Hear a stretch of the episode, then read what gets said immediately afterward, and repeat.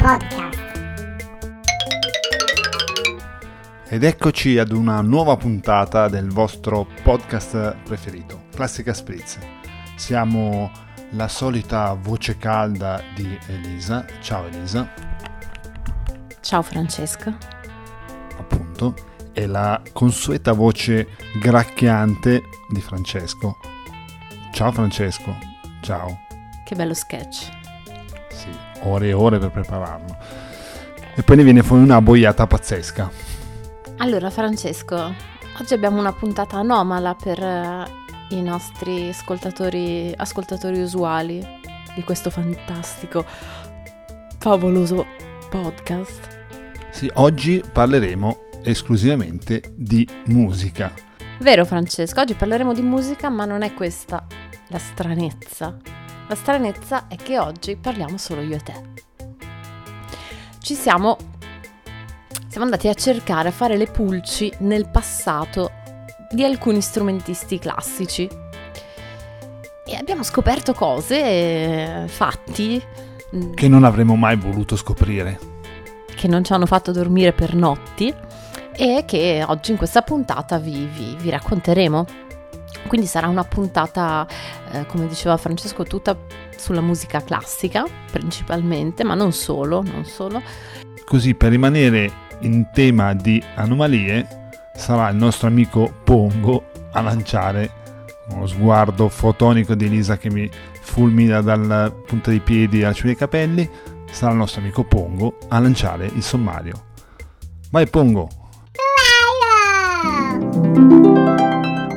Ripercorreremo i gloriosi fasti di uno dei teatri più importanti al mondo, la Scala di Milano, dalla sua costruzione fino ai giorni nostri. Tra una sorpresa e l'altra scopriremo morti buffe di alcuni dei compositori classici.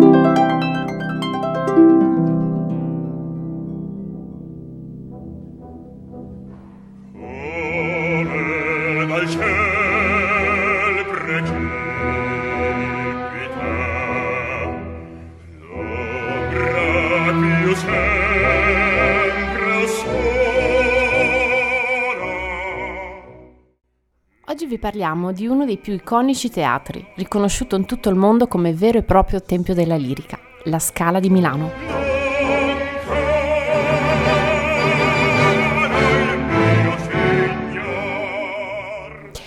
Il Teatro alla Scala, citato spesso in maniera informale come La Scala, è il principale teatro d'opera di Milano.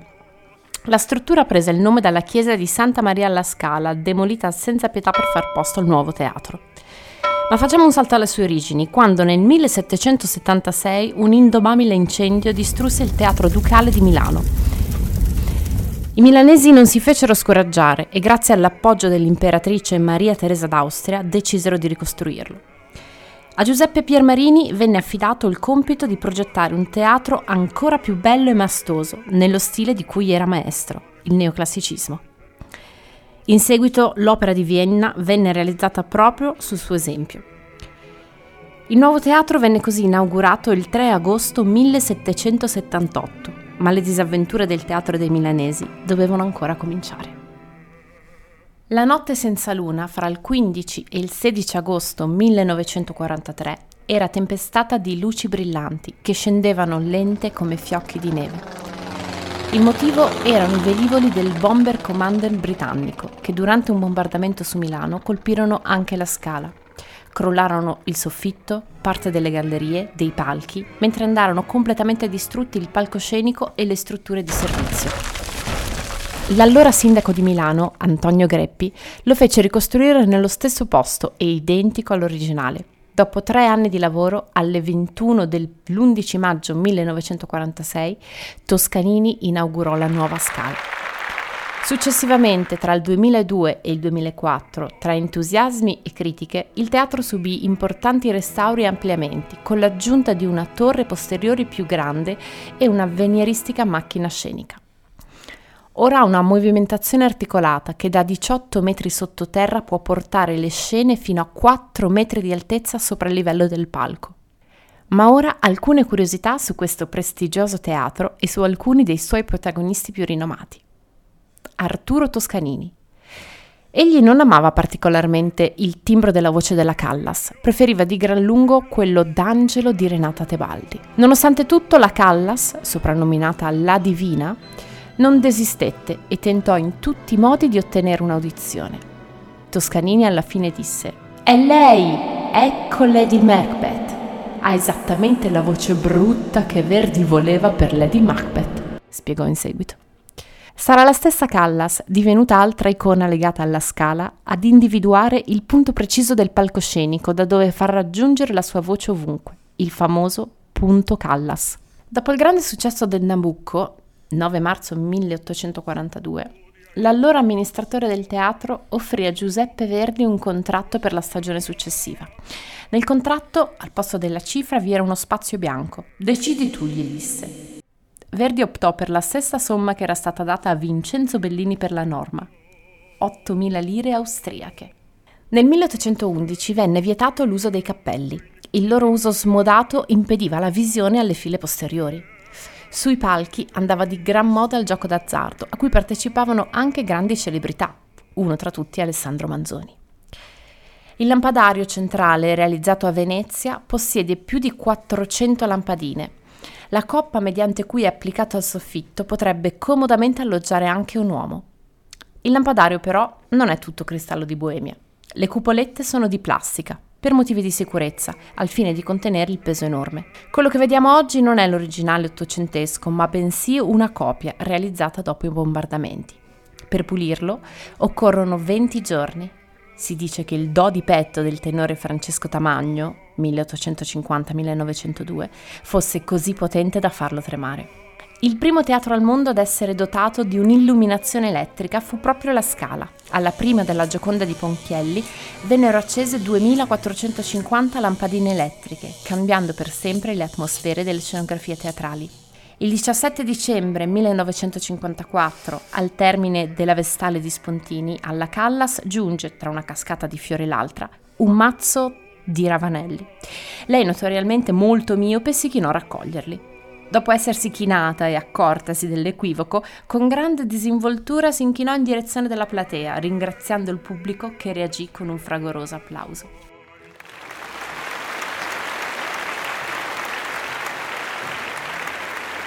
Il legame tra Verdi e la Scala aumentò indissolubilmente con il trionfo del Nabucco e il coro va pensiero originò un forte sentimento patriottico nella Milano del neorisorgimento italiano. Il palchetto era di proprietà delle singole famiglie, che potevano addobbarlo a loro piacimento.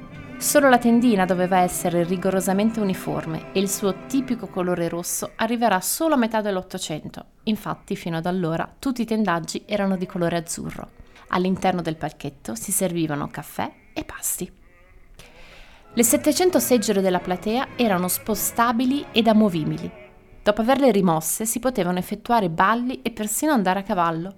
Il misterioso palchetto numero 13, di cui si ignora ancora la proprietà, è ancora oggi interamente ricoperto di specchi, disposti in modo da poter vedere ogni angolo del teatro e spiare ogni persona tra il pubblico. A Milano, proprio come a Parigi, c'erano agenzie specializzate con professionisti dell'applauso o della richiesta di bis. Alla Scala il listino prezzi prevedeva il pagamento di 25 lire per gli uomini e 15 per le donne. Leggenda vuole che il teatro alla Scala ospiti il fantasma di Maria Malibran, celebre soprano del XIX secolo, deceduta in giovane età. Altri affermano di aver visto vicino ai loggioni il fantasma di Maria Callas, che pare si diverta a spaventare i loggionisti per vendicarsi di quando la fischiarono per aver steccato durante un'opera. E dopo questo viaggio dal 1776 ad oggi nel nostro teatro, vi saluto augurandovi un buon ascolto. Fuggi mio figlio, o tradimento!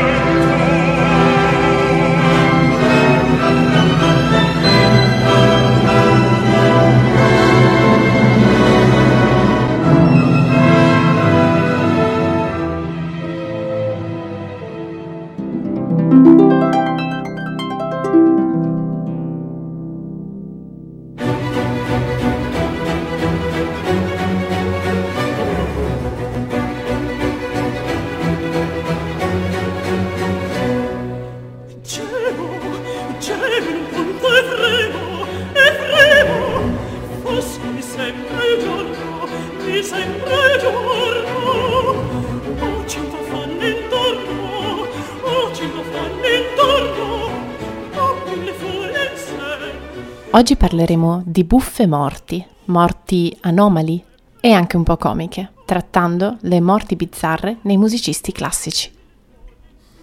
Alessandro Stradella. Alessandro Stradella, nato nel 1643 e morto nel 1682. Originario di una nobile famiglia, grande talento compositivo, concerti, opere, suonate da chiesa in quantità. Uomo di bell'aspetto, portamento elegante e un grande successo con le donne, grazie anche allo scontato fascino del musicista. Ma proprio questa popolarità con esponenti del gentil sesso lo porterà alla morte. Nel 1682, in piazza Banchi a Genova, viene assassinato su mandato di un nobile genovese a causa di una relazione tra il compositore e la sorella del mandatario, allieva di Stradella.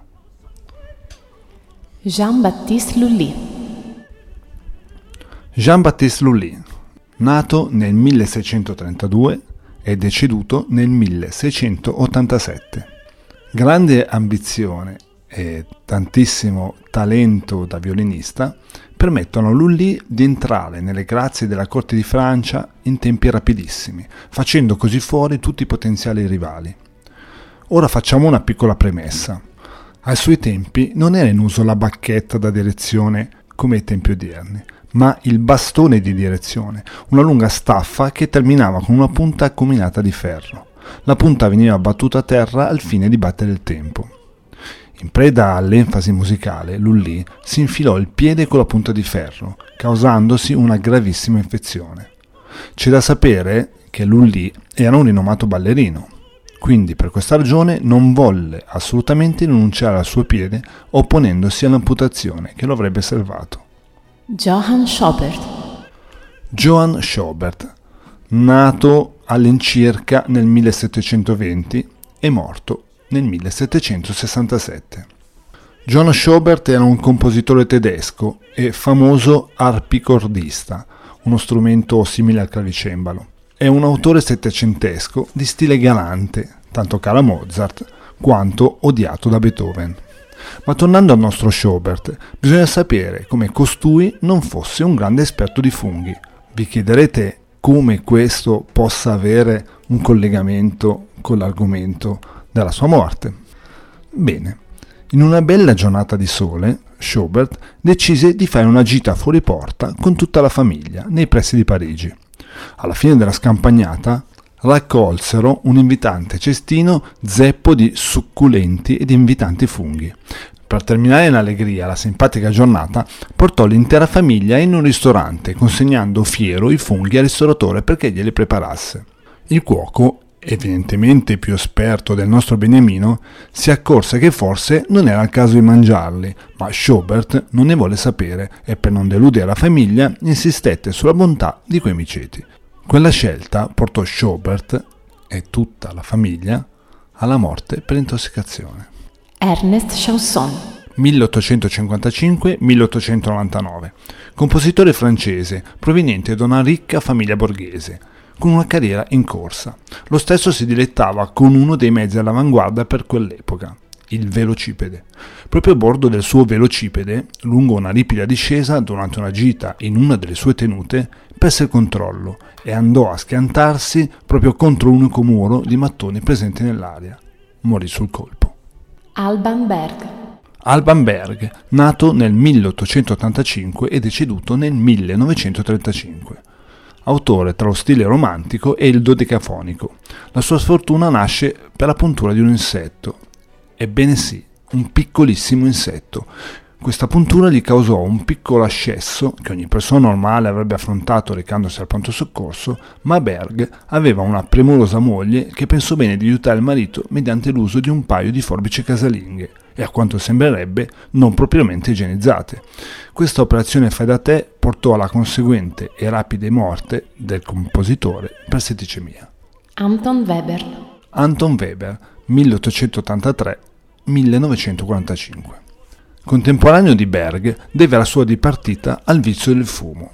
tutti sappiamo che il fumo fa male, ma questa è una circostanza diversa. Infatti, durante l'inizio dell'occupazione alleata dell'Austria, il 15 settembre 1945, Anton Weber uscì di casa al buio per fumare in pace il proprio sigaro.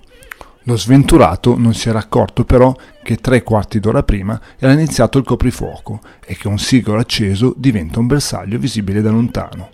Il ligio soldato americano Raymond Norwood Bell vide la luce del sigaro e, fedele alle disposizioni superiori, aprì il fuoco uccidendo il famoso compositore. Pare che il militare morirà tra i sensi di colpa preda dell'alcolismo.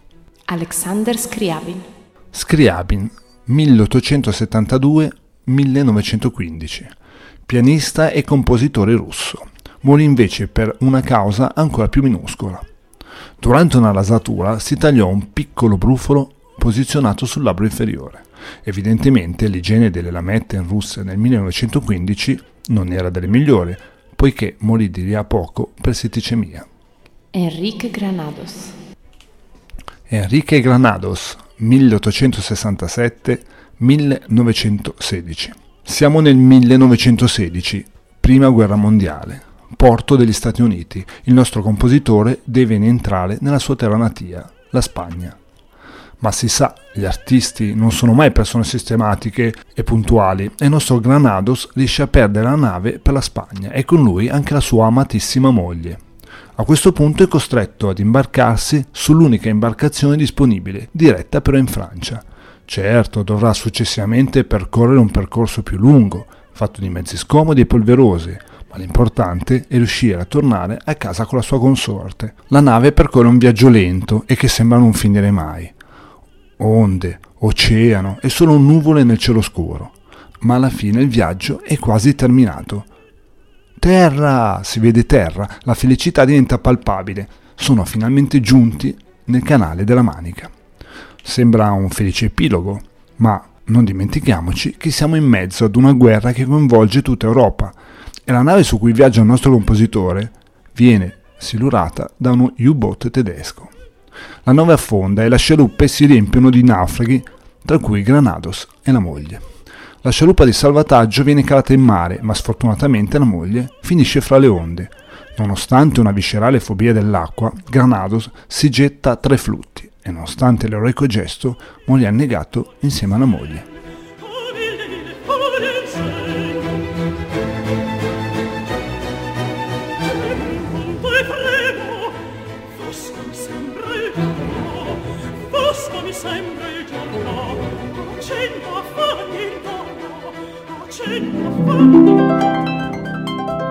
Allora Francesco, abbiamo raccontato ai nostri ascoltatori un po' di curiosità, non, non tutte conosciute.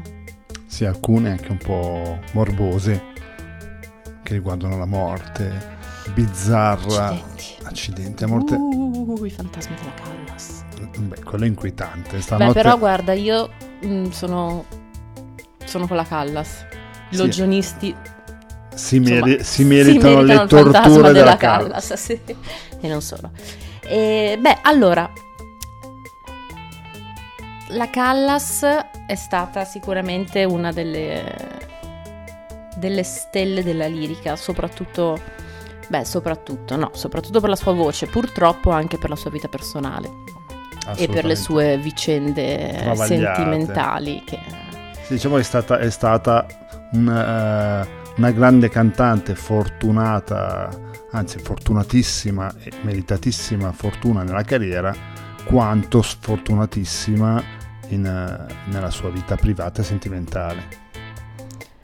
però ha fatto forse l'epoca migliore della scala. Con, eh, beh, non che adesso non ci siano direttori e, e registi importanti e bravissimi, però mm, insomma, per quanto mi riguarda, penso che lo sfarzo e la bellezza fosse più bella assai Beh certo, forse nel passato. anche la lirica aveva un peso anche nel- nell'immaginario collettivo diverso da oggi, era sicuramente più, più diffusa e più, più apprezzata. Cioè, beh, forse apprezzata no, no, perché comunque mh, chi segue la li- lirica al giorno d'oggi sicuramente mh, la segue perché gli piace, gli piace davvero rispetto magari eh, a un tempo in cui forse Si andava lì per mangiare.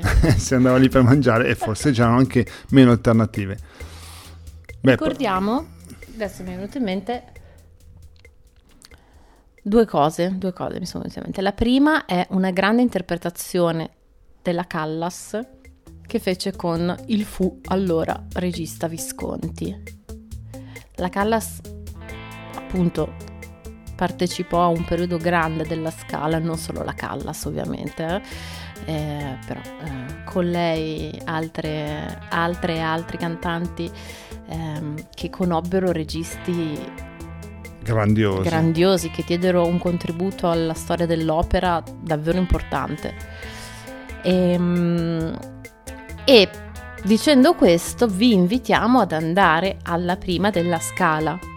Non si può nella vita non andare alla scala almeno una volta, anche se poi non capisci niente di quello che i cantanti lirici stanno dicendo, o dei soprani che urlano, o se vi chiedete perché mai il tenore deve diventare tutto rosso, ehm, andateci alla scala il 7 dicembre, Come- giorno come- sai come mai è proprio il 7 dicembre? Sant'Ambrose, che è il Ah. patrono della città di Milano.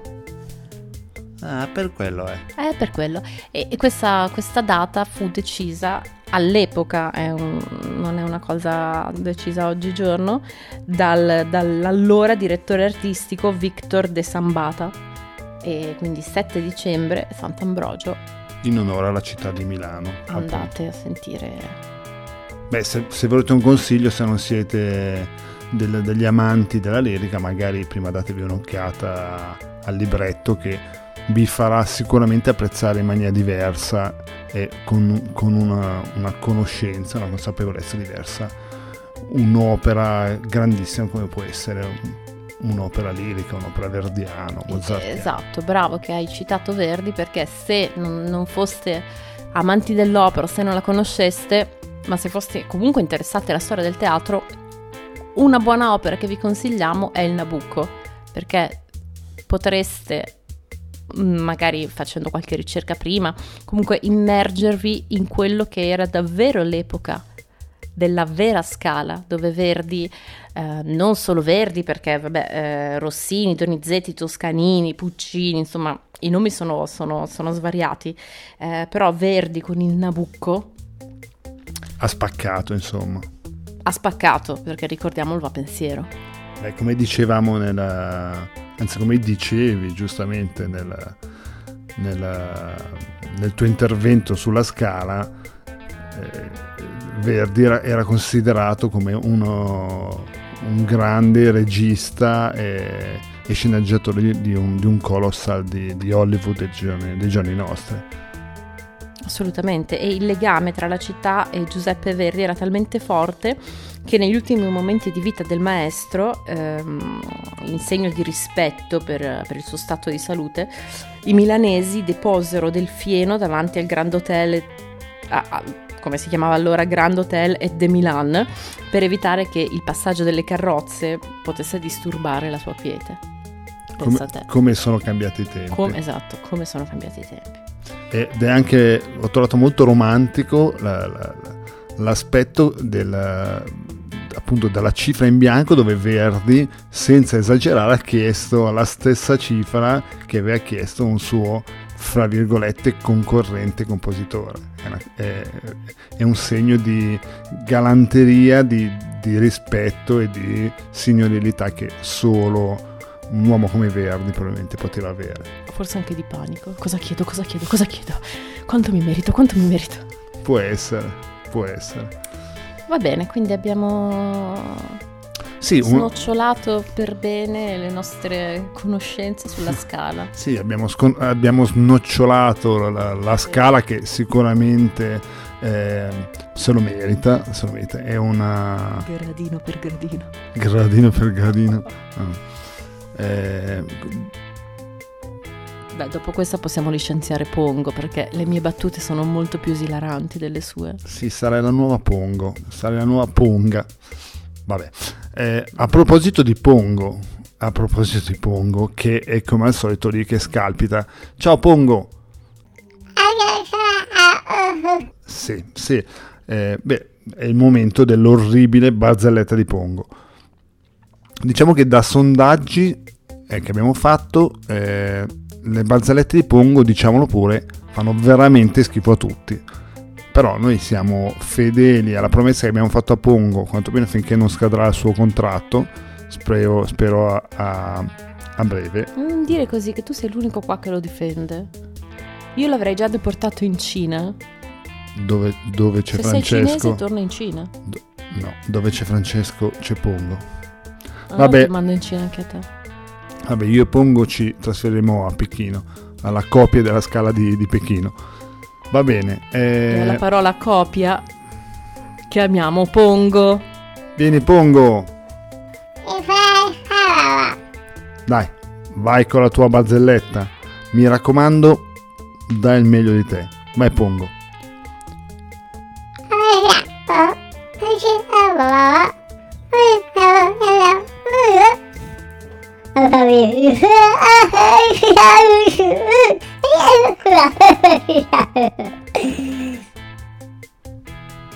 Wow.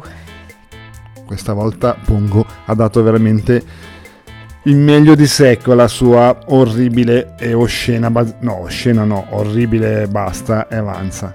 Ma Vai. in realtà ci ha dato una, una lezione di storia e che sia una lezione per tutti quanti. E che, che se ne dica, Pongo e sempre Pongo. Vai, per- vai con, la, eh, con la cosa, con la traduzione, vai. Allora, la maestra interroga Pierino. Avanti, dimmi, quando è morto Napoleone Bonaparte? E Pierino, un po' sorpreso. Oh, è, è morto? Ma davvero? Poverino, non sapevo neppure che fosse malato. Bravo Pongo, bravo. Bravo, grazie Pongo. Eh, ma questo per forza dobbiamo tenerlo con le barzellette. L'hai voluto tu. Bene, con questa, con questa chicca del nostro amico Pongo, direi che la puntata per oggi è terminata. Ne approfittiamo e salutiamo tutti. Mm, quest'oggi non abbiamo ospiti da salutare. Salutiamo tutti i nostri ascoltatori. Un abbraccio a tutti. Ciao ascoltatori, vi abbracciamo? Non troppo, a distanza. Vi, vi abbracciamo a distanza, mi raccomando seguiteci sul nostro sito www.classicastudio.it, sul nostro profilo Instagram E se non avete niente da fare questo sabato, venite al nostro aperitivo musicale dove il cantautore Giuseppe Mirarchi ci accompagnerà con le sue musiche scritte e suonate da lui. e se ce ne darà il permesso, magari in una prossima puntata vi faremo sentire qualcosa. Ciao ancora e grazie a tutti, buona giornata. Ciao! Classica Spritz. il podcast